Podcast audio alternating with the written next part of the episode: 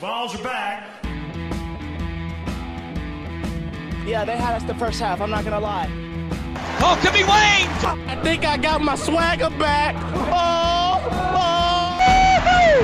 I love it, baby! Them orange britches. Something about them orange britches. Tennessee wins! Product by Tennessee, Juwan Jennings. Jennings makes the... You win! Yeah, fight for you have 6 minutes. We just won a basketball game, and we're very happy right now. Sir, you found a way, okay? All right, now, what I tell you, okay? All right, this decade is going to be the decade of the Vols. You got it? Yes, sir. Reddit did to do, and welcome into More Important Issues. It is Wednesday, July 15th. Good news on the maybe the amateur, well, I guess college football is amateur, but the high school level of football potentially today. Yeah. And I mean, I know a lot of people aren't excited about the news because, I mean, people just feel differently about it. That's fine. It's fair to have your opinion. But the only thing I can tell you is it probably fares well for high school football. Yeah. So yeah, that's... That's the only like kind of good news I have for you. I mean, I think high schoolers... probably didn't really want to go back, but they're going to go back in some capacity. Right. So I think they would rather be at school with their friends in some ways than at home in front of a computer. No, I 100% agree. Sorry if we're up. We're having some technical difficulties trying to get us up on Twitter right now. So sorry about that. Give me a second. But yeah, we're on Facebook and YouTube. We appreciate you guys hopping into the show. If you have any questions, drop them in the chat. I'm hopping onto YouTube right now and trying to get to Twitter. Landon's got Facebook. Just ask us any questions. If we don't answer them immediately, don't worry because we will get to them. So just bear with us, stay with us, and we will answer the questions. We have a great show for you guys. I'm pumped to get it underway. We're talking about some NCAA eligibility. I know it's been a question this week because I know Georgia fans, and there's probably some listening to this right now. JT Daniels is eligible, which I have to ask a question. What are you going to do with your Heisman winning quarterback? They just got another one. I guess. Two co-Heismans. There you go. That's what's going to happen. They're gonna first ever. Kirby Smart, if Kirby Smart knows how to do anything, it's how to manage two quarterbacks. Oh, yeah. 100%. So we're going to talk about some immediate eligibility, especially as it pertains to a specific Vol. I think that's really it. That's really the only question of eligibility, isn't it? Yeah, pretty much. Just wanted to be sure. We've got the South Carolina preview, continuing our opponent preview, a little bit deeper of a dive in before the season starts, just to talk about some of the people Tennessee will play and maybe how they'll start and finish the season, if it starts at all, which I think it will. Should. Maybe not on time, but I think it will. Yeah. Then we've got... I'm going to talk about some of the awards, especially Henry To'oto'o. And Eric Gray was named to an Eric award Gray watch list this week, or today, excuse me. So we'll talk about those guys and those Tennessee players who are being, I guess, put on some watch list, having some expectations put on them. Some sophomores.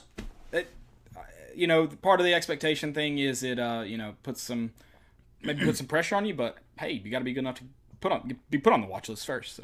Yeah, and for those two to be freshmen last year, that's got to be a good sign of the talent that Jeremy Pruitt's bringing in. Absolutely, I agree. We're going to talk about some team news. Unfortunately, Tennessee they did have some basketball players test positive two weeks ago, I guess. Mm-hmm. Now it is after the July 4th holiday. It has hit the football team. Don't know the numbers aren't clear on that. We'll talk all about that though this show. Again.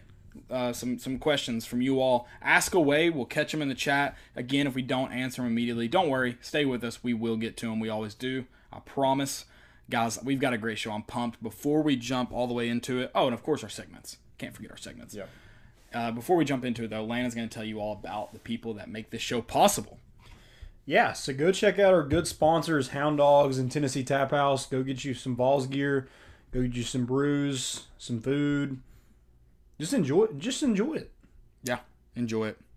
That's all you can do right now. Wear your mask. Wear a mask and just try to enjoy life as much as possible. Yeah, there you go. Did you see the video of the guy today I don't even think it was in the state of Tennessee, in some kind of shopping center? was wouldn't wear a mask, gets yelled at. The employee was probably not handling it correctly.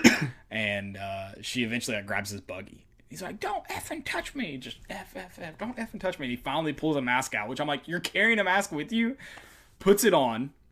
It's under his nose. Nice. As soon as she walks away, he pulls it under his chin. And then he walks like 5 steps and just takes it off. And I'm like, dude, you're just being a dick at that point. Like, just wear a mask. Yeah, and then eventually she finds him in the store later and kicks him out. Yeah. Is it worth it? I guess. like really, is it worth the hassle of somebody just yelling at you? It's not. And I love the guy that's like, I don't have to wear a mask. And I'm like, I mean, you are shopping in their store. You don't have to shop in their store. You're right. You don't have to wear a mask, but you don't have to shop in their store either. So, right. Yeah. It is what it is. Yeah. Let's just be courteous a little bit. Let's put ourself to the side just a tad. We've already got a question from Bama Buddy. He said, do you think we will have a football season? I think there'll be a football season. I don't know if it'll happen starting September 1st. Yeah, probably not. That's kind of where I'm at right now. I just think, and we talked about probably last week, that high school football can't be moved to the spring. Logistically, it just does not make sense. Mm-hmm. College football can. There are some logistics to work out. There are going to be some issues to run into, but you can move college football. I'll say this. I think we play some sort of football in the fall. I don't know if they'll finish the season, but I think they will at least try to have some sort of normal. I guess that wouldn't even be normal. It's not going to be normal, but make it as much normal as possible. Yeah, I agree. I think you'll see something. Hopefully you see something. Yeah. I'm looking forward to it. We're going to plan like we are. Let's jump into some NCAA eligibility questions, because this is the Tennessee fans have been curious. Austin Price and Brent Hubs provided a little bit more clarity, along with, I think, Jimmy Homps mentioned it as well. Because JT Daniels was granted immediate eligibility for the upcoming season after he filled out after he transferred to Georgia, filed for a waiver. First off, he's a quarterback. I could have told you that was going to happen. Oh, yeah. Zeroed out my mind that was going to happen. And one of the highly regarded quarterback, too. Yeah. So it was going to happen. Doesn't surprise me at all. As far as Cade Mays goes, apparently they waited to file until apparently 2 weeks ago. Is that what it was? Mm-hmm. There were some, people thought they probably waited till the spring to file. Now it seems that they waited longer. I don't have an answer. A lot of people are jumping to conclusions that they waited too long. I'm not going to say they did or didn't. I don't know. Aubrey Solomon got eligibility, and that was a big question last year. I think it was thought of for a while that he wasn't going to get eligibility. Yeah, my thought with this whole thing is, like, what are we waiting for? See, I can't speak to it because I just don't know. Yeah, I mean, we don't know the entire process. But the fact that a guy from Georgia comes in within a month. Yeah. It's been a month and, like, a couple days. I've got to... And I realize I'm kind of siding with the university, but I mean, I feel like you kind of have to assume they're doing the right thing. Has there been, especially since Philip Fulmer's been here, since Jeremy Pruitt's been here, and then in the last 5 years, has there been an issue with the compliance office as far as getting athletes eligible? Can you recall? I don't think so. Not one that I was like, oh, he should have been eligible, but wasn't. So, and a lot of people are jumping to conclusions. And again, I do understand. I don't know why they're waiting. I don't have an answer. But my best guess is, I'll put it out there, and I realize it's coming from a standpoint of defending the university. I do get that. But I also would like to point out that I just don't think there's any reason to believe the compliance office is lazy or stupid at this point. No. So probably waiting to put together the best case for Cade Mays. Mm-hmm. There is a pending lawsuit with the family in Georgia. I got to imagine that is going to play into the eligibility issues. They want to get all the facts together, and I get that. I just don't see how... I just don't see how it takes 6 months to do that. I really don't. Again, I don't know. But was there a hearing in May for the lawsuit? Well, I think there. And if they came out and said this, I think it would make sense if they said that they were waiting for the NCAA to say they're doing the one-time transfer in May, and it got tabled to January. That's understandable. But for a guy to move all the way across the country and get it within less than 2 months, right? And it's been 6 months since Cade Mays announced that he was transferring. I just think that's, I don't know. No, I mean, I think there's definitely questions. There are questions to ask there. Yeah. And I'm curious what those are.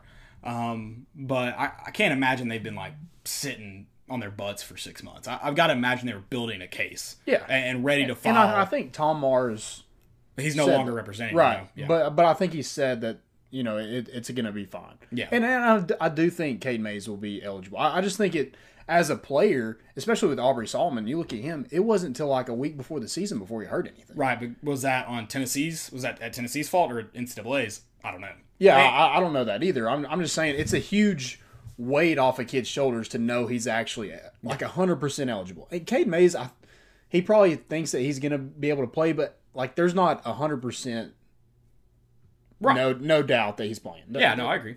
So I just think it's a huge weight for a kid to get off. So I don't know. No, I just think there's definitely questions to be asked. There are. But is it the quarterback thing? Just because he's a quarterback, he gets that's the dumbest thing. I mean, you have to look at if you look back at last year. And you look at the quarterbacks that got eligible versus a guy who transferred home because his mom was in cancer treatment.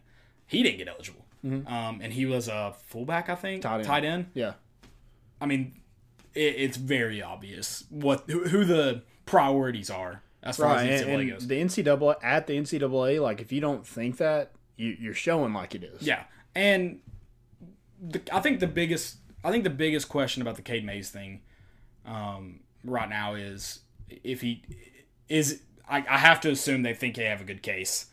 Why did they wait this long? If you can't wait this long if that's because if you don't win it the first time, you don't have much time to appeal. Yeah. So I've got to think they have a really good case put together. They did their homework, due diligence. Maybe they wanted to wait on some of the lawsuit stuff to figure that out, to help the case. I don't know. I don't know what that looks like. But again, a lot of people are jumping to conclusions that Tennessee's compliance office is in the wrong. They haven't, I can't, and maybe if anybody's in the chat, if anything in the last 5 years, anything since Pruitt's been here, that there's been a question of eligibility issues or where the compliance office just hasn't seemed competent. And maybe there are, and I'm blanking on them. I don't have a great memory when it comes to kind of things that aren't out in the forefront. So, you help me if I'm forgetting. I don't have a big reason right now to be questioning the compliance office. Yeah, it just looked like when it first happened, you're like, what are we doing? Yeah, I mean, but then it Austin Price said that they didn't file until just recently, right? And you're like, okay, well, what are we waiting on? Yeah, it should be in question. I'm not saying you shouldn't ask the compliance officer questions, right, but I think right now it's just kind of a let's wait and see what happens. But what happens with Georgia? Like, what if Jamie Newman? Is Jamie Newman, if he leaves, is he going to become eligible before Cade Mays is? Probably. I mean, he's not going to. Do you think is there a chance he leaves before fall camp? I don't know. Or does JT Daniels, does he leave? There's no way. That would be wild. But, like, I do think there's going to be some sort of – something's going to happen. Yeah, I mean – somebody's going to get pissed off because they're not playing. And yeah, I think in Georgia's perfect scenario that JT Daniels sits this year and Jamie Newman goes to the NFL after this year and JT Daniels takes over. I mean, I'm not saying they only left because of playing time because I don't know their backgrounds. But Jamie Newman's Purdue, right? Wake Forest? Wake Forest, yes. They didn't have a coaching change, did they? Mm-hmm. And then USC didn't have a head coaching change. Mm-mm. So, I mean, I don't know. And they both weren't starting when they transferred. Yeah.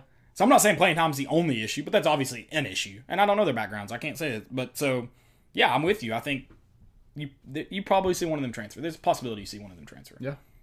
And both, I don't know, how many, does Jamie Newman only have 1 year? See a graduate transfer? I feel like he's older. I think he... I don't know. I don't think he was draft eligible this year. Let me just look it up real quick. But maybe he did leave early. I don't know. Like maybe he graduated early, but this is just his like junior season. Yeah. Like I think he has another year also. Gotcha. Okay, so then I was about to say I feel like if that's the case, then he probably wouldn't leave if JT Daniels got the starting position. But if it was the other way around, then yeah, I'd say it's possible. But I don't know. Yeah. Definitely going to be interesting. I just love, like, I saw Kentucky, and they're just like, we have the same problem. I was like, no, you don't. I was like, that's with not... all their, like, random transfers in? Yeah, Joey Gatewood and... Who's a dude from Temple? No, that's he's from Auburn. And there's a dude from like Temple or Troy, right? That was supposed to be good last year and he got injured. Oh yeah, that guy too. They're like, yeah, we have so many options at quarterback. I'm like, bad options, not great. Yeah, I mean, it's like what I'll have for dinner: a can of beans and broccoli. Like, yeah, that's good. Yeah. Those are good options to have. Right. I'm just like, no, you don't have the same. You have a problem. You have a problem. But it's not a good problem. Like I do not disagree that you have a problem. Yeah. Let's see. So Jamie Newman he redshirted at Wake Forest so he'll be a redshirt junior. So yeah, he would have been. So he played in 17, 18, 19. So he's a redshirt senior. No, redshirt junior. Yeah. Okay. Redshirt junior. So he has 2 years of eligibility. He was probably a graduate transfer. Yeah. That was probably why he was eligible immediately. So no. This is his final year of eligibility. Okay. So he stays, I guess, if JT Daniels starts. There's no way, right? Because it's not. I mean, it would have to happen before fall camp, and I can't imagine he doesn't at least try to beat him out. I can't imagine. Yeah, I don't know. I mean, maybe that's. I don't know. Like how I know JT Daniels is coming back from injury. ACL, I don't know, right? Yeah, I don't know. That's gonna be interesting. I don't know. But I think with Cade Mays, I don't think you can put together a better case. You mentioned the lawsuit. Yeah. So his dad's not even allowed on campus. Right. And then he moves home. Not just like closer to home. He literally moves home. Yeah. Yeah, I don't know. I mean, I don't see how you can put – and his brother's here. How can you put together a better case than that? You can't. Yeah, and I've got to imagine there's some stuff in the lawsuit too that probably helps the case, not hurts it. And the SEC rule got lifted too last year, I guess. So, or you can transfer within the conference. Yeah. So yeah, I've got to imagine it helps out. I don't know. I guess we'll find out. Yep. Hopefully soon. God, how does Georgia get so lucky? Like, did those quarterbacks not do any research about like how they treated Justin Fields and Jacob Eason? I mean, like in the back of one of the quarterbacks, they're like, yeah. What if JT Daniels like? Yeah, Jamie Newman's better than me, but I'm going to play because they started Jake Fromm over Justin Fields. What's the coach? I mean, what's Kirby going to say in that? He's going to tell you, and what every coach should tell you in that scenario, we play the best guy. If you believe you're the best guy, we'll play you. Yeah. It's that easy. And he can sell you on it because in their head, and maybe they did. I mean, it's not. I mean, Justin Fields is probably your only exception, but he was a freshman. And, I mean, I can understand where they're coming from. I mean, yeah, looking back, you're like, I'd rather have Justin Fields on my roster than Jake Fromm. But, I mean, at the time, I can certainly understand the point. I don't think it's a difficult selling point for a coach. Yep. I don't think so. I don't know. It's just weird. Like the options that JT Daniels and even Jamie Newman had, like, to go be the guy now. It's weird. Now it's like. I mean, Jamie Newman probably, Georgia was probably his best fit. Oh, yeah. I mean, he could probably... At that point, but now he's like... Oh, yeah. Now that he's probably can't play, I mean, yeah. Right. He's a Heisman candidate. What are we talking about? Yeah, no doubt. Probably a favorite, too. That's pretty impressive for Georgia to have two Heisman candidates on their roster. It's pretty impressive. At the same position. Yeah. That's how I get it. Yeah, that's what I should have said. Let's go to South Carolina. Old Will Muschamp. Is this... This is the year, man. This is the year Muschamp. See, that sea a little warm? I don't know. I don't have faith South Carolina would ever do the right thing, so I'm going to go with no. See, I think the only thing that saved them last year was they beat Georgia. I mean, it had to. They went 4-8. Yeah, that's bad. I mean, it does suck that they had a tough schedule. Yeah, But, yeah, you shouldn't have went 4-8. You shouldn't have lost. They also lost to Tennessee. Yeah. They lost to Missouri by 20. Yeah, they lost Texas A&M 30-6, and then Clemson beat them 38-3. Who are their wins? Georgia. Cupcakes? Oh, Georgia. They beat Charleston Southern. Yeah, 72-10. They beat Kentucky 24-7, and Vanderbilt 24-7. Ouch. Yep. Ouch. I mean that. We feel your pain. That was 2007. So they're probably going to improve by potentially 4 wins this year. And finish the same spot in the SEC. Let's see. Yeah, I need to jump on their schedule. Coastal Carolina, East Carolina. But dude, they lost to App State, so East Carolina I wouldn't say is just like a. I'd still put App State above them though. Oh yeah, 100%. They played Wofford. They should beat Wofford. But Wofford's a team that, like, they're one of the best. I think they're FCS, right? I mean, they should beat who? Wofford? Yeah. I think they. Yeah, they're FCS. They're in the same conference as UTC and Citadel and Furman and yeah, all them. Yeah, they're one of the best Southern Conference FCS teams. I think they finished like third or fourth in their own conference last year. I think UTC, Furman definitely finished above them. Furman lost to them. Oh, they lost to them? I thought Furman finished second last year when we were previewing them. Now you're making me second guess it. I thought they did. I thought they finished second behind. Maybe it was Wofford they finished behind. Who did I think they finished behind? So they beat Furman 24-7.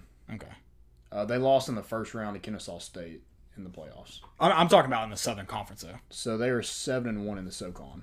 Okay, so I guess they finished first and Furman finished second, then, is what it was. But South Carolina, looking at their schedules, I'll just roll it off real quick. They play Coastal first, then East Carolina. They travel. No, the Missouri comes to them, so Columbia. Woohoo. South Carolina then travels to Kentucky, and then they travel to Florida. I think they could easily be 4-1. 3-2 is probably your floor coming into Tennessee. Yeah.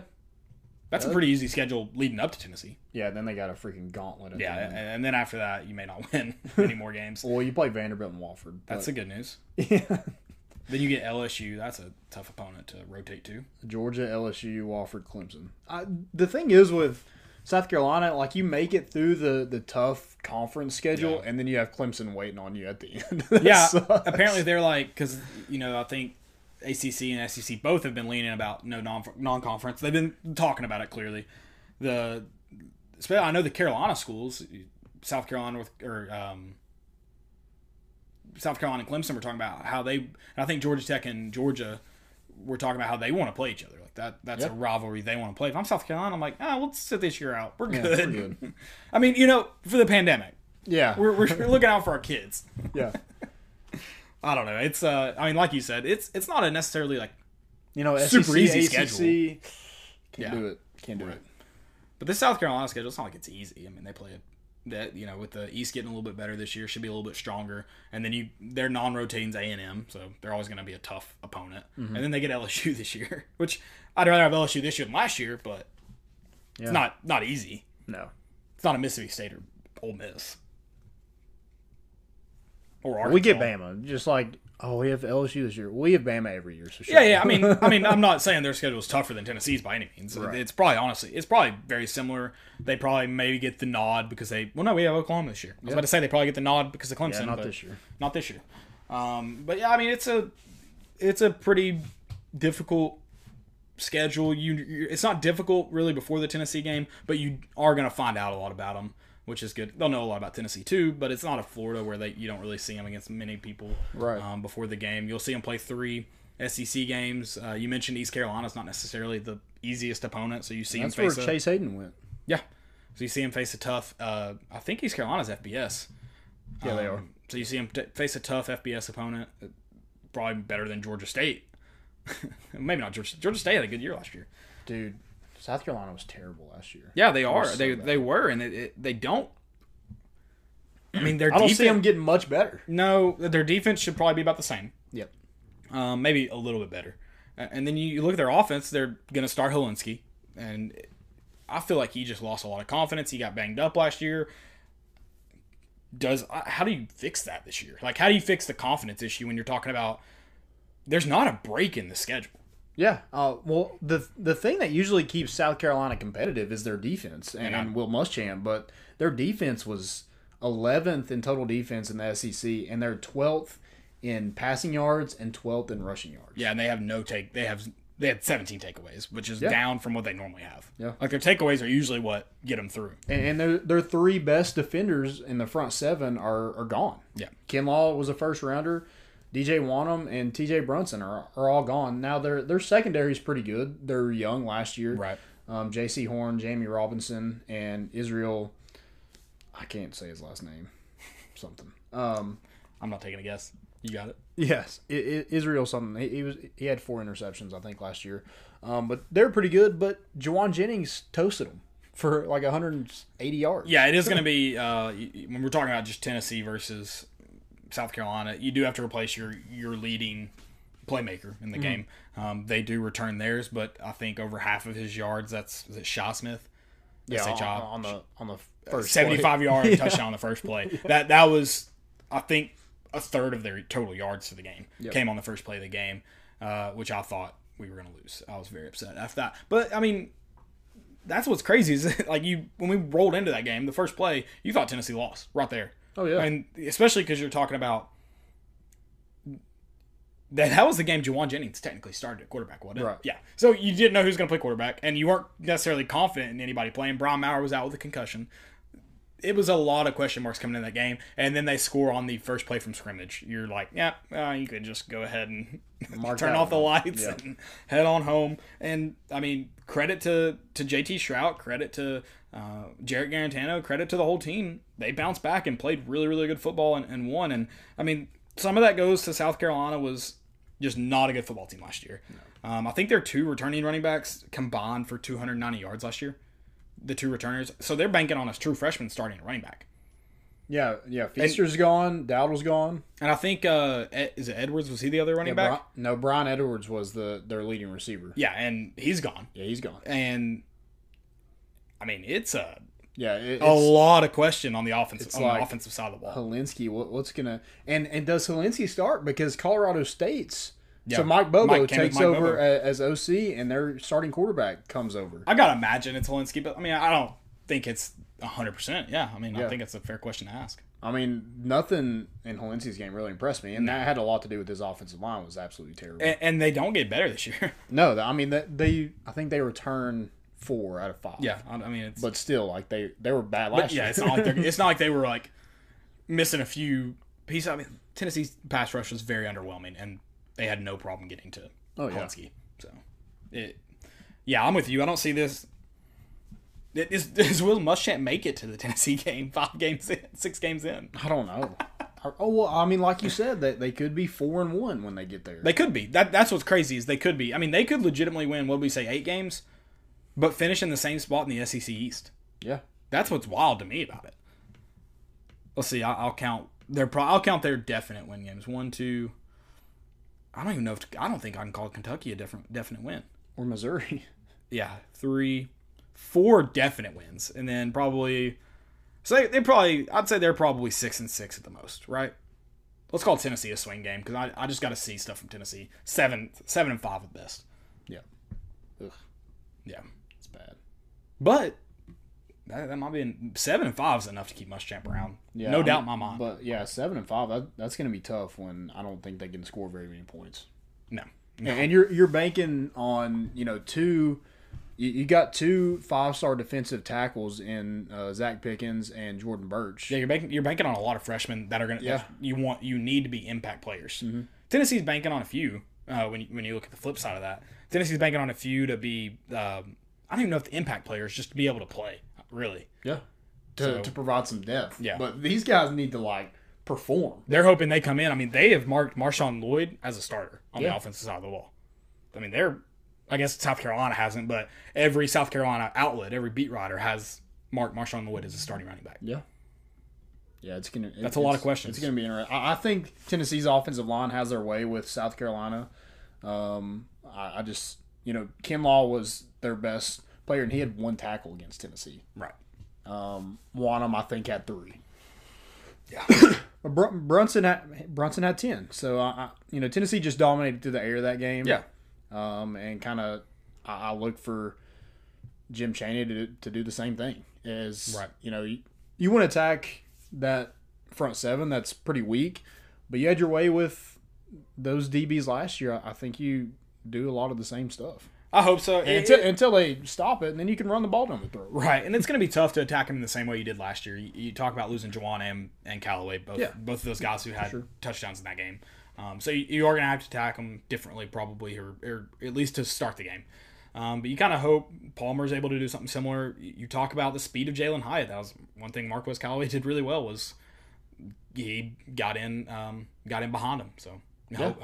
Hope speed can, and there's plenty. There's more speed than just Jalen Hyatt, but he's probably the most flat. And the good thing about South Carolina is, with Muschamp being a defensive minded guy, they're going to send people all the time. Oh yeah, and so they're playing a lot of man. Right. And so if you're able to beat one guy, you're probably gone. Right. I mean, Shi Smith, perfect example, gone, 75 yards. Dude, I about cried. That was rough. I was so excited about. Even when I rewatched it, I was like, man, that sucks. And that douchebag was sitting in front of me too, and he was a douchebag before the game even started, mm-hmm. and turned around and said something, and I couldn't talk trash yet. I was like, I saved it though. As soon as we was clear we were winning, I started running my mouth. I like, haven't even sipped my beer yet. They're already up 7-0. I think that was the game I spilled a guy's beer. That was very upsetting. I had to buy a guy a $12 beer.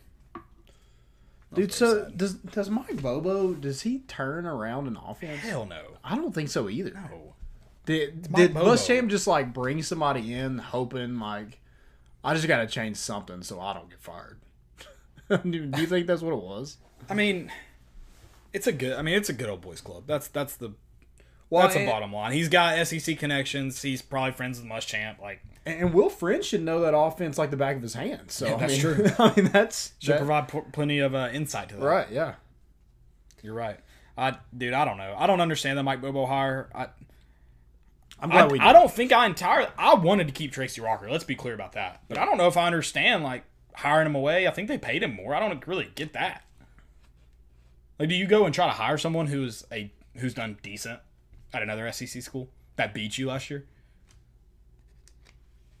It's just a weird move. And for Tracy Rocker, he was going home. I get him going there. Like, I'd probably do the same thing. But I don't – from a Muschamp, like, if you go and read a bunch of South Carolina coverage right now, it's like, oh, there's a big hire in getting Tracy Rocker this year. It's like, how big was it? I mean, it's a good hire, I guess.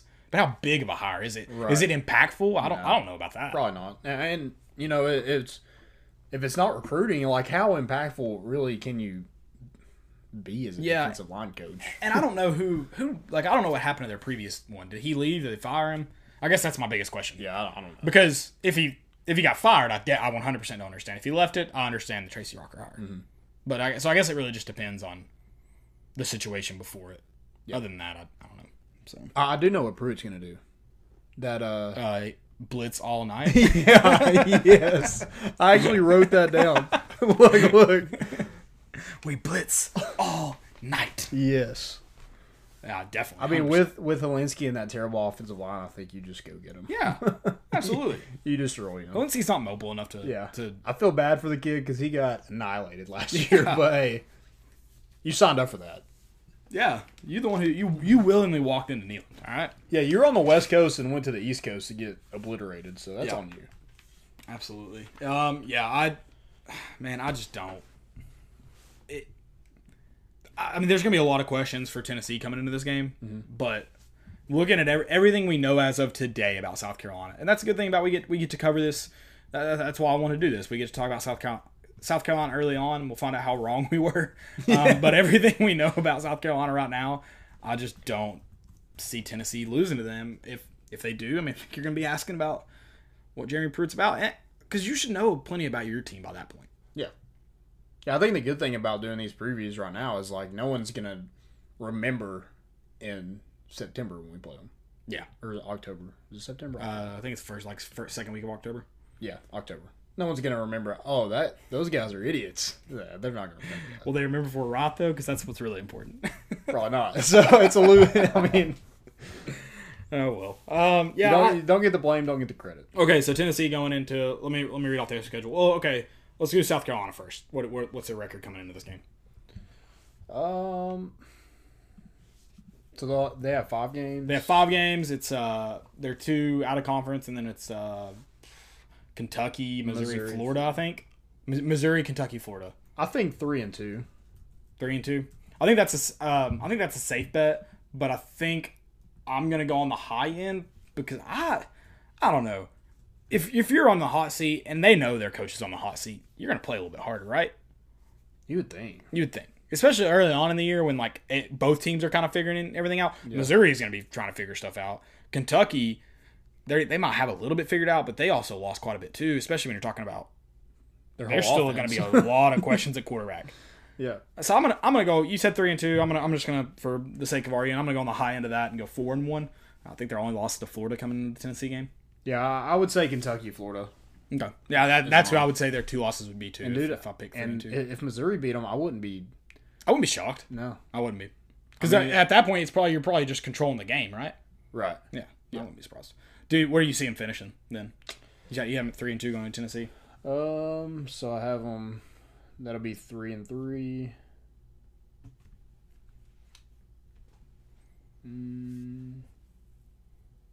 I'll go 5-7. I got them 5-7. I looked at their schedule. I looked at it earlier today, and I thought, oh, they could finish 6-6, 7-5. Now I'm going 5-7. Yeah, I'm going. So you think 4-1, and they only beat Wofford? Well, I think it could be 4-1. Yeah, because okay, I guess I should say that they're either going to finish 6-6 or 5-7. If they beat Kentucky, 6-6. If they don't beat Kentucky, 5-7. So that means their only wins would come over Vanderbilt and Wofford in the second half of the season. Yeah, that's what I'm picking. So yeah, 5-7. Yeah. That I guess that Kentucky game will be that hinge game. And maybe a Kentucky win. I don't. Has a Kentucky win ever been a team like, oh yeah, we're good enough to do this. Mo, we can beat anybody now. Right. Conquer the world. Yeah, that's not a great speech. Like, dude, they beat Georgia. Was it the week before us? They beat Georgia. 2 weeks before it. 2 weeks before us. 3 weeks, I guess, because we had a bye going at Alabama. Yeah. Well, what was it? So they played Georgia. We had a bye. Yeah, they played Florida and got beat, and then played us. Yeah. If a Georgia win can't, dude. And I think that Georgia played so bad, and South Carolina played like their best game. Yeah, and they still won by 3 in double overtime. That I don't even know if it was celebrated. It was definitely celebrated as a win, but it was like nothing you could build on. Oh no. It was like, man, we played like crap. We barely won. Yeah. No, it was a. Blankenship missed 2 field goals in that game? Yeah, Goggle Dog never misses 2. Someone commented because you used the CMAG as the countdown the other day, and someone commented and said CMAG over Blankenship. And I commented back, and I was like, all day, every day of the week, every day of the week. Yeah, no. So CMAG deserves the love. What we got next? We got let's talk about some of these award watch list. Okay. Yeah, so Henry To'oto'o was added to the Bednarik Award watch list. That is awarded to the best defensive player in college football. Nice. He's a sophomore. I think he was one of only 2 sophomores, and the other was Derek Stingley Jr. at LSU. Nice. Which, Derek Stingley Jr., I heard in the national championship, did they not talk about how he... Coach O promised his dad that they would let him try offense after his freshman year. I'm pretty sure that's. Well, then that can't happen now, right? Coach O's gonna be like, you got drilled.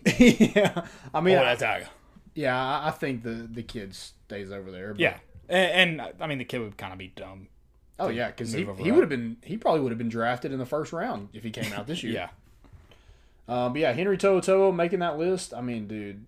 He is so valuable to Tennessee's team. And he was so valuable last year as a true freshman. If we didn't have him, we would have struggled. Oh, yeah. Especially when Daniel Petulli wasn't there. I guess we couldn't have struggled any more than we did. But right. Yeah, I agree. Yeah. It would have been a lot worse. But and I think he's just as valuable, if not more, this season without Daniel Petulli. I would say more valuable this season than he was last year. And then, like you said, that's a lot because – you probably never find a consistent starter next to Petulli if you don't have To'oto'o. It's been rough, especially after Ignat and Shannon Reed, and Jeremy Banks. They could have maybe filled a void a little bit, but when they transferred, you were paper thin at that position, right? Or when Banks got kicked off, but we won't talk about that. And then Eric Gray.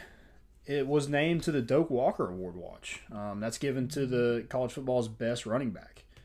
Just a sophomore again. We talked about this. Sophomores, man. This is proof that Jeremy Pruitt is getting the kind of talent in here that he needs to compete with. Yeah. Georgia, Florida, Alabama. No, 100%. Pretty high. Obviously not only Tennessee's high on these sophomores, but so is the country. And I don't think I think there's always questions when freshmen have really good seasons about sophomore slump. I don't even think you could really call Eric Gray a breakout freshman. If he has a sophomore slump, it's probably he just wasn't that great of a player because he only had 2 great games. Yeah. So hopefully he just builds off those. That kind of hype doesn't necessarily get to him. And To'oto'o could be the same way, but man, linebacker's a little bit different than playing on the offensive side of the ball, so I'd be surprised if you see a drop-off in his play. I mean, does he improve?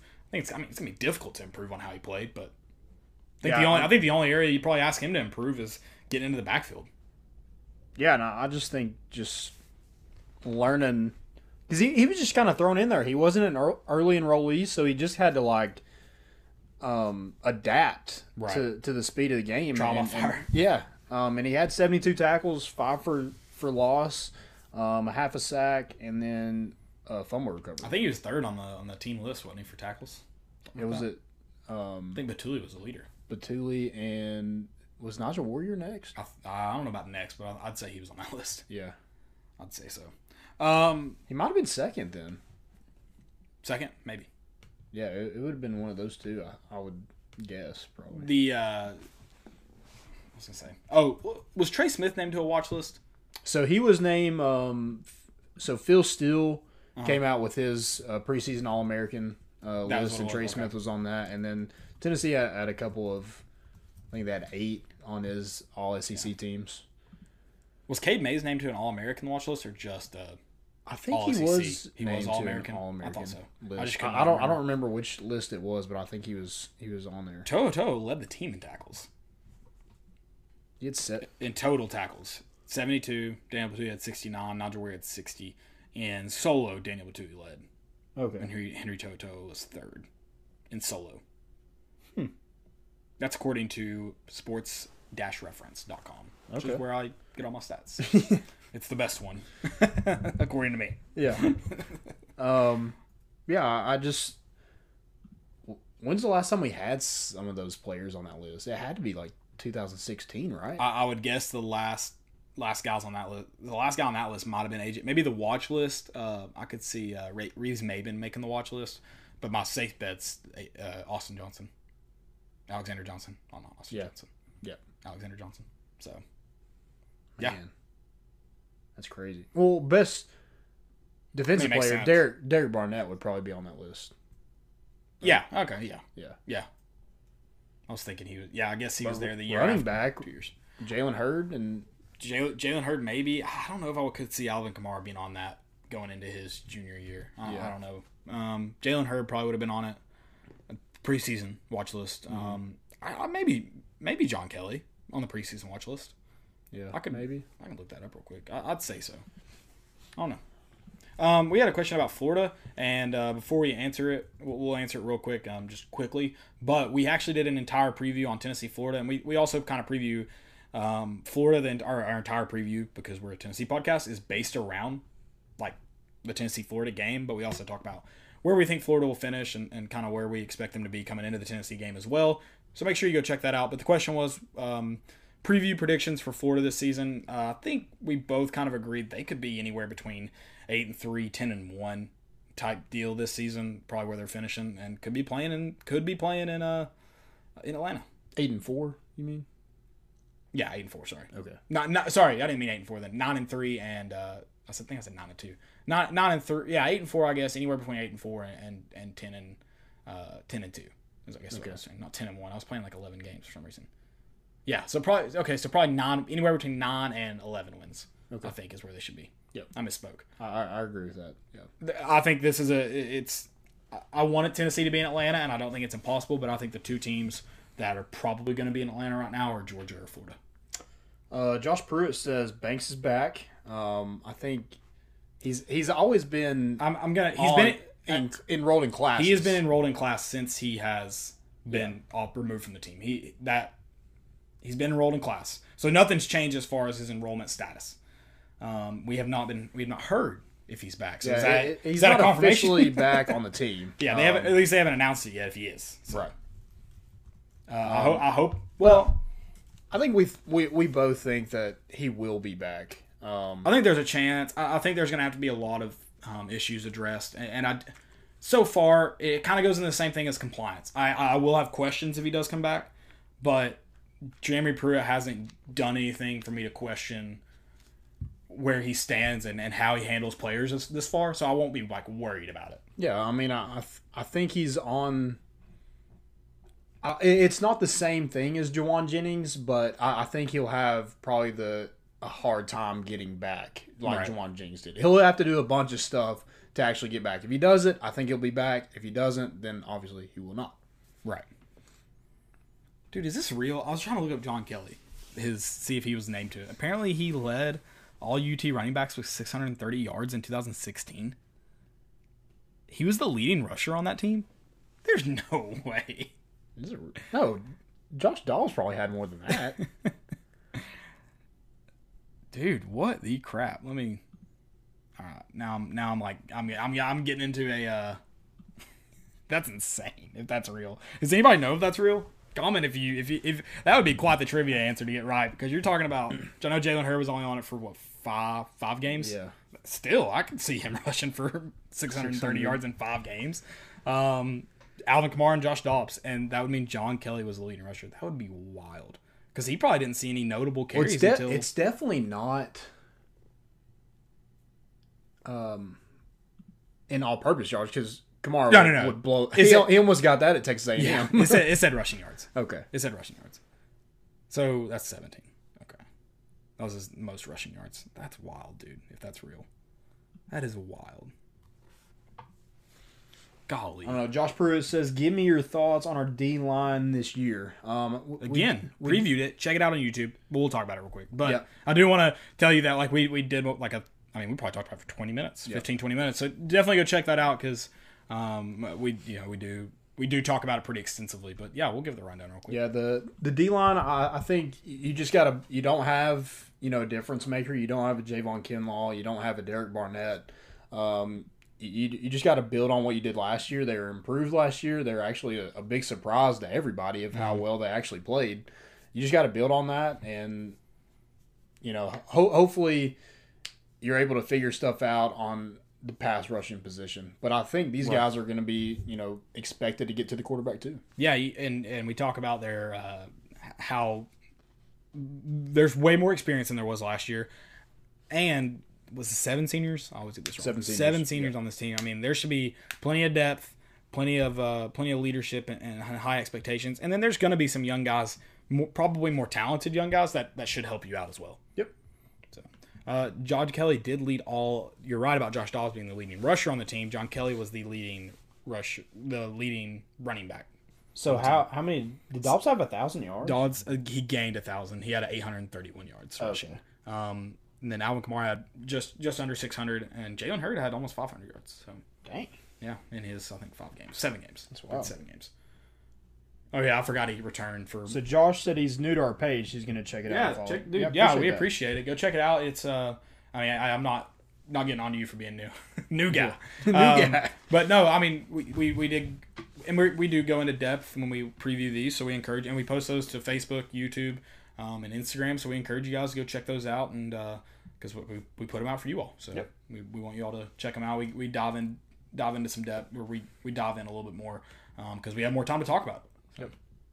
You want to get to some what's next? Let's talk some team news. Yeah, some team news. Yeah, because there's unfortunately, I guess some bad news. Yeah, so I guess we mentioned that some players tested positive when they got back from 4th of July. But, I mean, you can't have hundreds of guys and just expect none of them to happen. Yeah, and a lot of them probably went home, too, so they're traveling. And the guys that are local and can drive, I'd say, traveled. And then some people probably went home with the guys that are local, and they probably went and hung out with friends. Look at the age they are. I mean, adults went and hung out with their friends on July 4th. Yeah, unfortunately, you can't keep these athletes in a bubble. I mean, that's just not the reality of it. So, it was bound to happen. And I'm sure they're taking all the precautions and quarantining and everything like that. Right.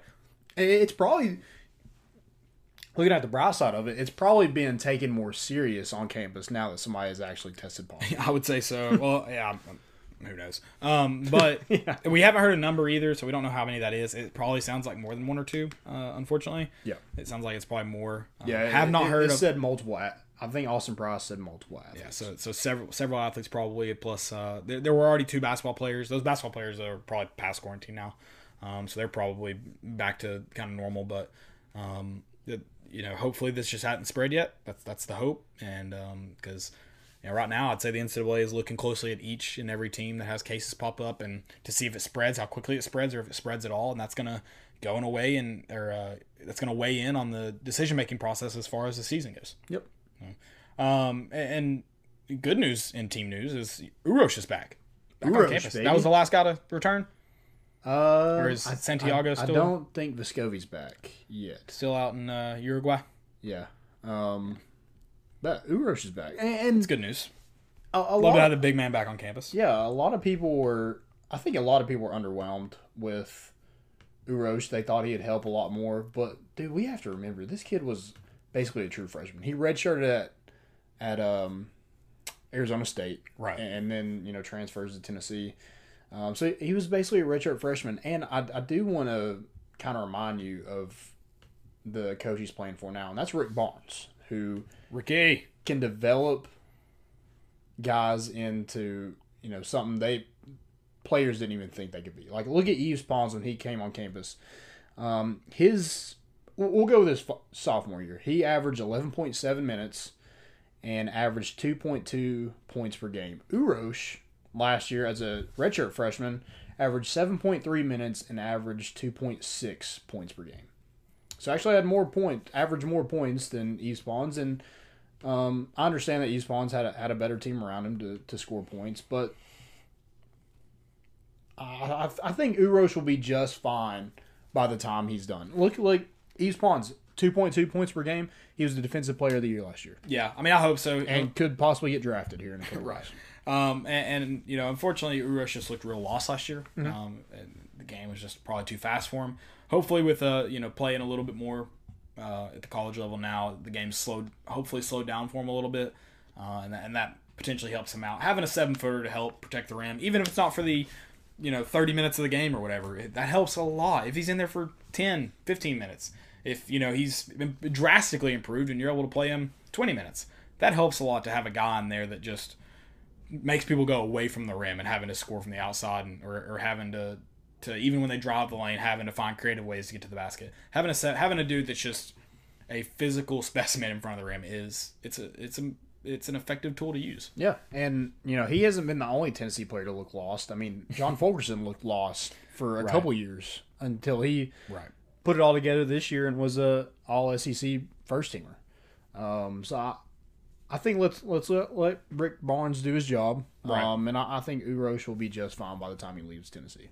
Yep. I mean, 7 feet. Good Lord. I mean, Grant, Admiral, Fulkerson, Pons, all undersized guys. At least this guy has some size. I mean, hopefully you can just work with that. Hopefully so. That's my hope.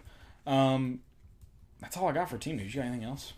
You want to get some recruiting news? Just throw in some stuff. Do it. This wasn't on the thing, but I think it needs to be talked about. So, Tennessee, the big news is five-star point guard Kennedy Chandler out of Memphis, who has Tennessee in his top five, is trending toward Tennessee. Yeah, I was kind of surprised. I just think getting that first five-star in Josiah Jordan-James, I think it put everybody on notice. Oh, Tennessee can recruit. Yeah.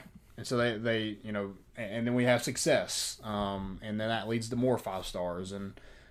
And then you see the development and getting guys to the NBA. I mean, that's all you can ask for in a program. And so for Kennedy Chandler to be kind of a Tennessee guy, I know he's big buddies with Amari Thomas, who is here for football. I'm sure that is an added bonus. And maybe he's able to attract some more of those five-star. Maybe Harrison Ingram, Paolo Banchero comes with him. Who knows? I wouldn't be upset about it. Yeah. So, I mean, I think that's huge, especially, we're looking at this year and the guards. We were just so depleted at the guard position, and now we can't get enough of them. I'd love some big men now. Yeah. I'll take the five-star guards. I will. I'm not complaining, but I would love to. I'd love to maybe get some big men in there, too, especially some high-rated big men. It'd be fun. I like the beef. Speaking of beef, where's the beef? Amarius Mims. Oh yeah, that would be a big get. Having Tennessee in his top six, with Georgia, Florida State, Auburn, Alabama, and who was the other one?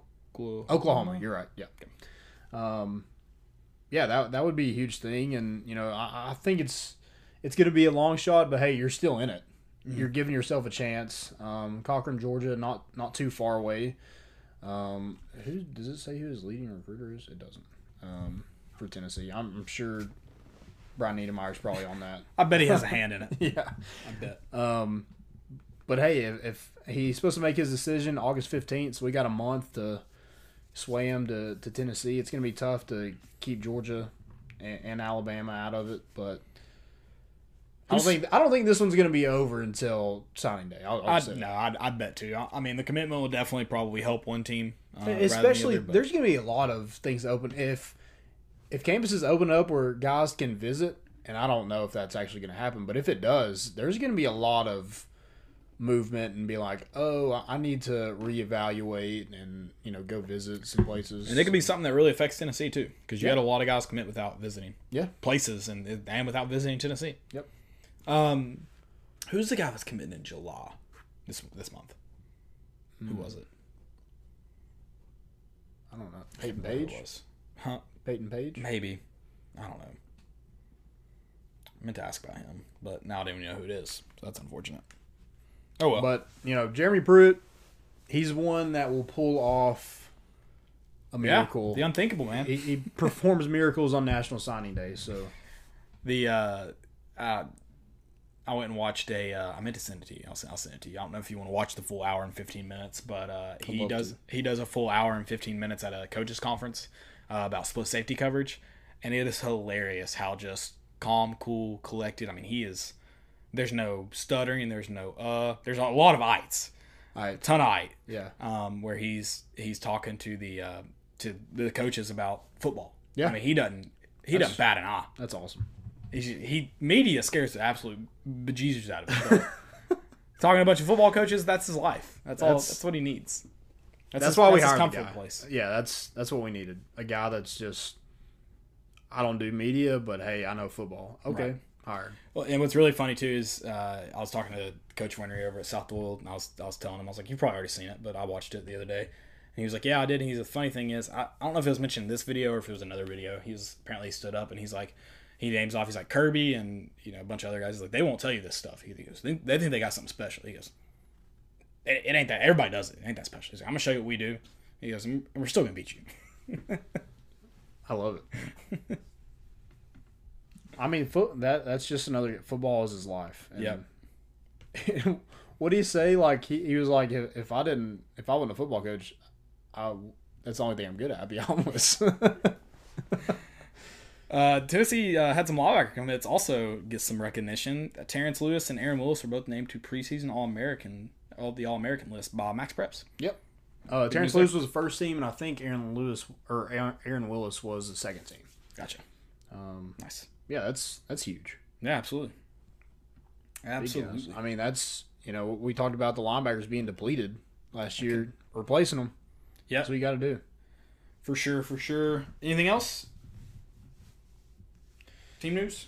That's all I got. What about Derrick Henry getting signed? Do you know what his contract is? I think it's $50 million, $25.5. So how long of a deal is it? 4 years. I was about to say it must have been a long deal. Yep. Nice. I'm not a big fan of paying running backs that much money, but at the same time, when you got a good running back, don't let him go. So yeah, that's. It's all right when you have a great running back, you don't let him go. No, especially the one of his caliber. Yeah. Do not. You had to do it like. Who else were you going to give that money to? You weren't going to give it to... You didn't go get Tom. Corey Davis. You had to give it. No. Yeah, I thought that was... I mean, he basically... Ryan Tannehill didn't have to pass a lot in the playoffs because Derrick Henry just kind of had the team on his back the whole time. I think a lot of Titans fans were worried that the organization would fumble this. And thankfully, they didn't. Yeah, I feel like the Titans organization is finally doing stuff correct. I mentioned it today on Twitter that, you know, they're doing well in the draft. They're not drafting Jake Locker and guys like that. They're drafting quality guys. Yep. They have a coach that people just freaking love to death. Right. And now they're keeping their best players. So if he said, so here's my question. Okay. Did Did Vrabel say he would cut off his penis anytime he won a Super Bowl, or was it just last year? I think it was just last year. Okay, I was going to say, that's a really stupid thing to say as a football coach, or as a coach. You're like, yeah, if I win the championship, I'm going to cut off my penis. Because then you kind of put yourself in a really tough position. Yeah. I mean, then if you win, you're like, damn. Yeah, I would like not, you can't just win and celebrate and just have that. I wouldn't test the football gods. Yeah, that cutting your penis off, that's always in the back of your mind, even if you win a Super Bowl.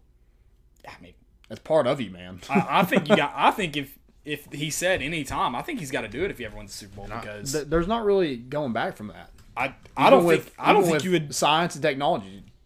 There's really no going back from that. I just can't imagine the football gods letting you win another game after that. So, if you don't cut off, if you say that and don't do it, I think his wife even said she would do it for him, which is very disturbing. I think so. She's actually thought about this before. Well, I think she was like, he doesn't use it anyways, so I think that was a joke. It's like, I'll do it because it's not like he gets any use out of it. Damn. Yeah, poor guy. Yeah, at least he's got football in his life. Yeah, he's a football guy. Oh, man. We got any questions? I do have one. Chad Lane said, think the season will go on after the recent announcement of multiple athletes testing positive for COVID. I think we mentioned it kind of earlier in the show that we think there'll be some kind of football, at least tried. Right. Because I think if there's money to be made, it's football. So I think it will be tried. Will it finish? I don't know. Will it start on time? I don't think so. But yeah. I think there'll be some sort of season played out, whether it's conference only, whether it's whatever. I think the question is, let's see how, like, if it spreads, because these guys got it probably not on campus. Mm-hmm. So let's see if it spreads when it's on campus. I think that's going to tell you a lot of how the NCAA makes their decision. So yep. It looks like UT is planning on going back. They released a video of how the classrooms would look today. Knox County's going back too, so Knox County's going back August 17th. What date were they supposed to go back? I think that's a week after. Okay, so they're supposed to go back that team. I think. Okay. Don't hold me to that. That's what I thought. I thought it was a little bit later than what it was. Yeah. Got any more? That's all I got. That's all we got. Jumbotron. Let's get into it. We liked the Will Ferrell. The Will Ferrell favorite Will Ferrell movies last week, so we're going to kind of stay on the same topic here. Similar topic, I guess. Adam Sandler movies. Which there's way too... I hate the... Same with Will Ferrell, I guess. You made me dwindle it down to 3, but... Adam Sandler, man. Love that guy. Love that Jew. He's great. He's fantastic. I'll go first. Happily go first. My first one's Billy Madison. It's a great one. Again, just the quotable movies, man. They get me. Yeah. Big quote guy.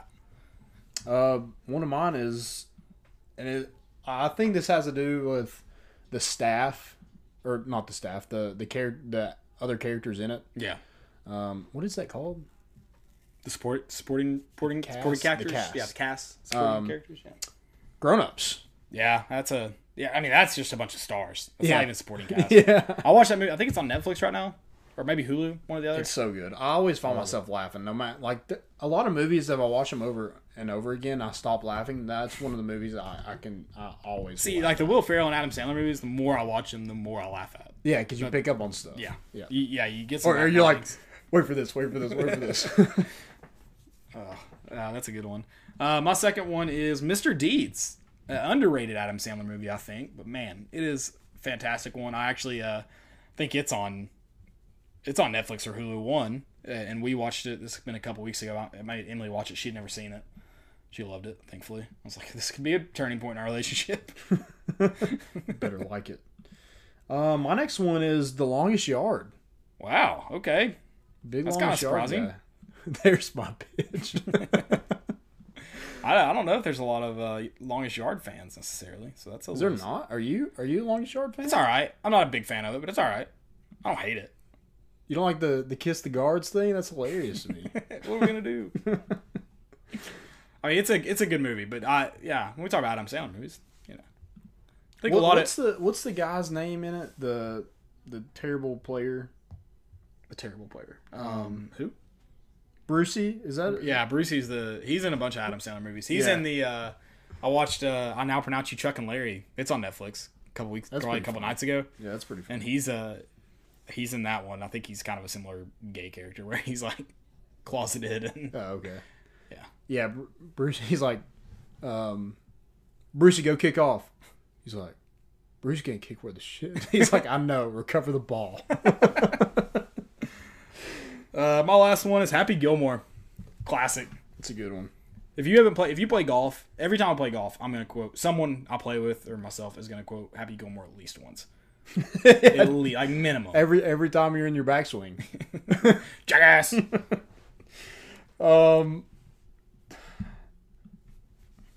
You took one of mine. I was either going to go Billy Madison or Happy Gilmore, but for the sake of this, I'll go Waterboy. That's a good one. You can't. Waterboy is a good one. That was that's probably my fourth or fifth. That's a great one. We were actually talking about that. Was that last night? 2 nights ago. Wait. We were quoting it. Go run laps with Farmer Fran. Yeah, Farmer Fran in that movie cracks me up. Dude, he's a heck of a special teams coach. I don't care what anybody says. It's the first black kicker in Southeast Louisiana state history. I don't even know if that's a true fact, but I've got to imagine it's true. Did you watch Uncut Gems? I did. And what was funny about it? So weird. It was.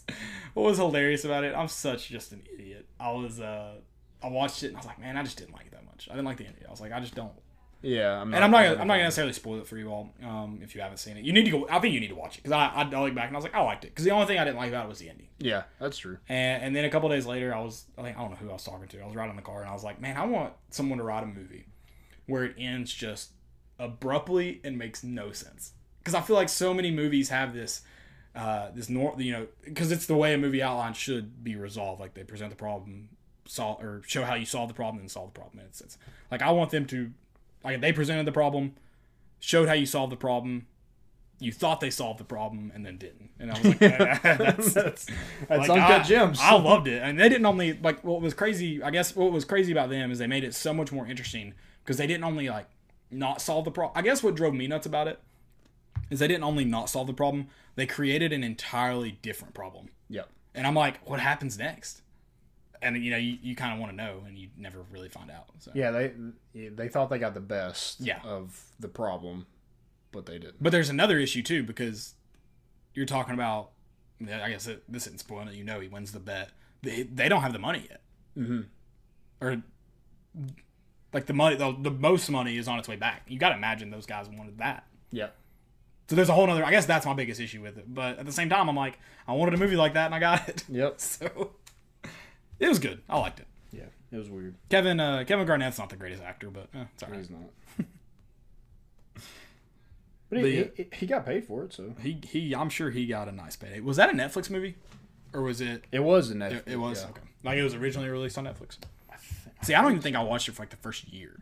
Yeah, I didn't watch it until like a couple weeks ago. Yeah, that was me probably a month ago now. Have you watched the Andy Samberg movie? I don't even know what it's called. Daddy's Boy? Or That's My Boy? No. That's the Adam Sandler movie, isn't it? Oh, that's what I thought you were talking about. The new Andy Samberg movie. Oh, no. I thought that's... Because he's in That's My Boy. Is he? Yeah, he's the boy. He's the boy? That's Andy Samberg? Yeah. Really? Yeah. I did not know that. That is shocking. That's him, right? Oh, I'm thinking of... What movie am I thinking of? Little Nicky, that's the movie I'm thinking of. Is that it? Is that what it's called? Little Nicky, who's Andy Samberg? Who are you thinking of? I'm talking about Adam Sandler's movie. Hold on a second, I'll find it. But yeah, Andy Samberg just released a new movie. I think it's on Hulu. I think it's a Hulu movie. Maybe it's not new. I don't know. I swear he's in it. Like someone was talking about the other day how he's in a new movie. I'll look it up real quick. You want to get to? Yeah, let's go into stupidity. It's me for not knowing. I'm not good with movies. I like movies, but I'm not good with them. Yeah. So I'm the first stupidity. I'll go ahead and do that. That's my thing. I'm doing my Avengers rewatch. I'm gonna watch Guardians of the Galaxy 2 tonight. Yeah. So I'm flying through it. My biggest problem with movies is I can't always separate the actors from the movie.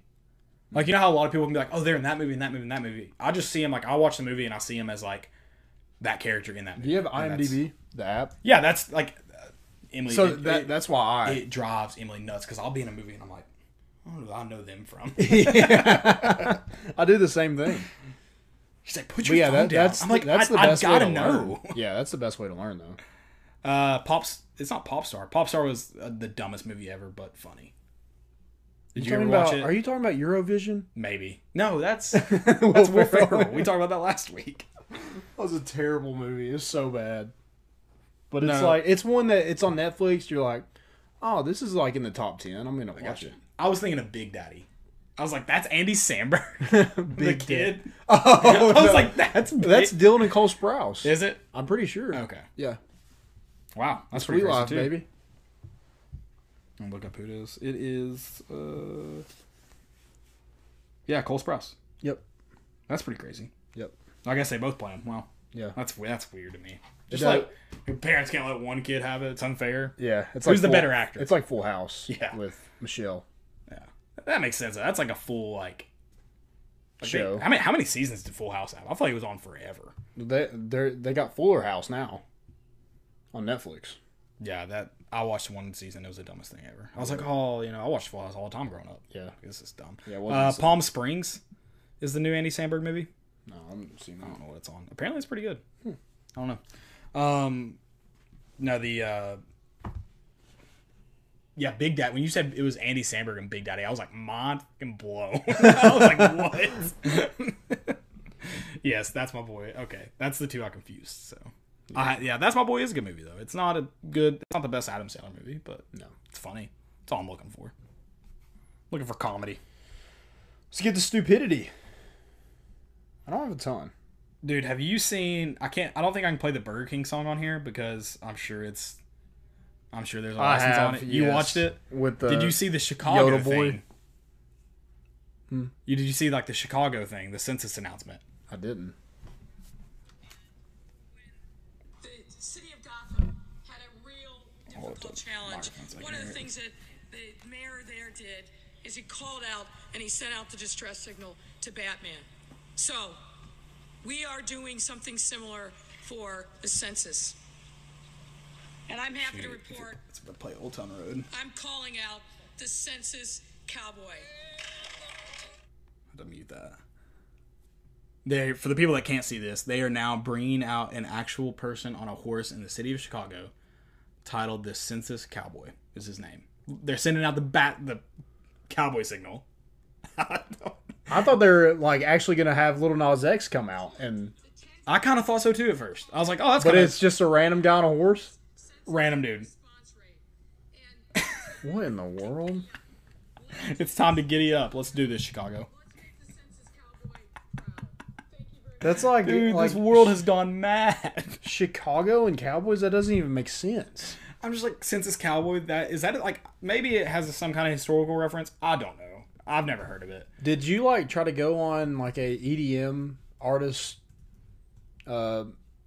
name maker and get census cowboy and thought that was a great idea? I mean, someone was like, we need a mascot for the census, and they're like, threw out probably some like pretty good ideas, and they're like, has to have alliteration. That's my only requirement. Cowboy, easy. Not Cocker Spaniel or dude, it's incredible. Like, I don't think it has any historical context. I think they made it up, and that's the worst part of it all. Oh my god. Yeah, that's the dumbest thing ever. So you're gonna like this, because I'm not saying Community's bad, but dude, if you're hating on Community, get it. No, I'm not. But okay, it's Charlie Collier said the worst episode of Community is, it's one and then a lot of zeros. Times better than the best episode of The Office. Oh yeah, that's not true. I'm sorry. Yeah, I love Community. Yeah, I've watched it. And I've laughed. Yeah. It's funny. No. But yeah, that's a bad take. No, I mean it. I don't even know. Like, I haven't watched enough Community to say what the worst episode is. But I don't know So what's your worst episode of The Office? By the way, just let's play this game. Oh, it's Scott's Tots. See, I love how awkward it is. Dude, it drives me insane. Like, and I got you laptop batteries. Yeah. Wait! They're lithium. I know, it's so bad. I love it. It used to make me so awkward, but now I'm like. I wish I could have been in that room when it happened. Oh, yeah. Like, oh, it would have been awesome if it was real. Yeah, it's so cringe, though. I love it. I mean, I would hate to be, like, in Aaron's situation. I would not want to be in that room. But... And I love when Stanley explains what's happening. And he's like, crap, you can't even get through it. Yeah. Oh, it's great. See, I don't know. I don't know, like, what the worst episode of The Office is. It probably has to do with, like, Nelly. That's my guess. Do you have any more stupidities? I think so. Hold on. Roll through this. I have a tweet for you, and this made me think of you. It's not a stupidity. Okay. But this girl said, all my common sense leaves my body as soon as one of my friends says you won't. I feel that. On a personal level. You do that to me all the time. Like, no one else. Anybody else, like, you won't. You need a challenge, man. Okay, I'm not going to do it. But anytime Caleb challenged me, it's like, it's on. I didn't know I had that kind of power. You just have that. I didn't know that. Your voice. It's just like... I had just found out I had that kind of power. That's nice. Yeah, I probably shouldn't have admitted that. No, you probably shouldn't have. That's a dangerous game you just played. This is not a stupidity. I'm done with stupidity. Do you have any more? No, I'm good. Wait, okay. Hold on. I do have, like, kind of a stupidity. So, did you see where Cam Newton and... Bill Belichick? Not Bill Belichick. Offense coordinator. What's his name? Ryan? What is his name? Crap. Why'd you do this to me? Patriots offense coordinator. Anyways, he told him, I guess, like in a conversation that he just opened up a side of the playbook. Josh McDaniels. That he didn't know existed. And everyone was like, oh, Cam Newton coming for Tom Brady, blah, blah, blah. Okay. Tom Brady, as of today, is better than Cam Newton as a quarterback. Yeah. But that's fact that he did just open a side of the play or a part of the playbook he never knew. Cam Newton can do more things in the playbook than Tom Brady can. That's a fact. He can run. He can not just run, get out of the pocket. He can move. I'm like, that's a fact. And everyone's like, oh, Cam Newton. I'm like, he didn't say he was better than Tom Brady. He said there's parts of the playbook now that were never used that can be used now. And hot take, Cam Newton's going to be more successful at New England than Tom Brady in 1 year than Tom Brady was. Ooh. Or let's say probably like what the last. It's hard to say because Tom Brady won Super Bowls. That's the defining factor, unfortunately. Yeah, that's unfortunate. See, you think like stats wise? Yeah. Oh wow. Okay. I see. What's hard to say though is like I need Cam Newton to just buy in with every like he. I know it's hard to say. Don't argue with because maybe Cam Newton has some things that are right, but Bill Belichick knows what to do. Just trust him. Just trust him. I'll say Cam Newton is more... He's more physically gifted. There's zero doubt in my mind. Right, yeah. I don't want to say talented, but I kind of want to say talented. I think physically gifted is the right word. Because, like, if you looked at both of these guys, you watched them warm up and everything like that, and you went up to him like, all right, Landon, who's your first pick? I want one. Yeah, I think that's the physically gifted part because when you talk about talent, you're probably going to mix in a lot of what they know and a lot of what they do. And I'm not saying Cam Newton doesn't know as much, if not more than Tom Brady, but that's not proven fact yet. Right. But the big thing is like what, and it takes a lot on Cam Newton too. You have to know where those guys are going to be in your progressions. But Tom Brady wasn't asked to make a lot of difficult throws in New England. If Cam Newton can have that same kind of process, he's going to be better. There's no question about it. Oh, yeah, 100%. But, and especially when you talk about if defenses couldn't take away the freaking inside against New England this year, what are they going to do when they have to man up on them to be able to attack Cam Newton? What are they going to be able to do now to the slot? Mm-hmm. Nothing. Yeah, I think the reason that Tom Brady was so good is like he knew his limits. Yeah. And so he perfected everything else. Right. So, like, it's tough to beat somebody like that. If they're perfect in what they do, that it's hard to beat them. Right. But Tom Brady's good, but I think Bill Belichick had a lot to do with that. Oh yeah, and we'll find out. And Josh McDaniels. Yeah, we'll find out. That's true. We will. It's gonna be fun. I agree excited. Though. Like when you talk about the physical gifted part, Cam Newton's definitely more physically gifted than Tom Brady. So I don't know. Cam Newton is a little bit ahead, Cage. That's the only thing that scares me about him. Yeah, he's got health problems too. He does. Yeah. He's got to go on that vegan diet, that Tom Brady vegan diet. Yeah. I don't know. He's like. And I don't know if it's, like, the number of hits he takes, but there's always something. Like, he was concussed. He had an ankle problem, a knee problem. Like, there's, I don't know. If they can get everything figured out, I without a doubt think Cam Newton could win a Super Bowl in New England. Yeah, I would agree. I'd agree. This is not a stupidity. I forgot to mention it during team news. Today, the NCAA Division I Council passed legislation effective August 1st that would allow teams to give need-based merit without counting it against a program's scholarship total. This is big news for college baseball. It's big news for a lot of sports that don't get to offer their full-team scholarships. Yeah, that's huge. Mm-hmm. That's huge. Could help Tennessee a lot when you talk about a team that doesn't – that you know, is decently funded, but not maybe funded as some of the top programs. So, yeah. It's good. Yep. It's good for them. Anything else? That's all I got. That's it. That's all I got too, guys.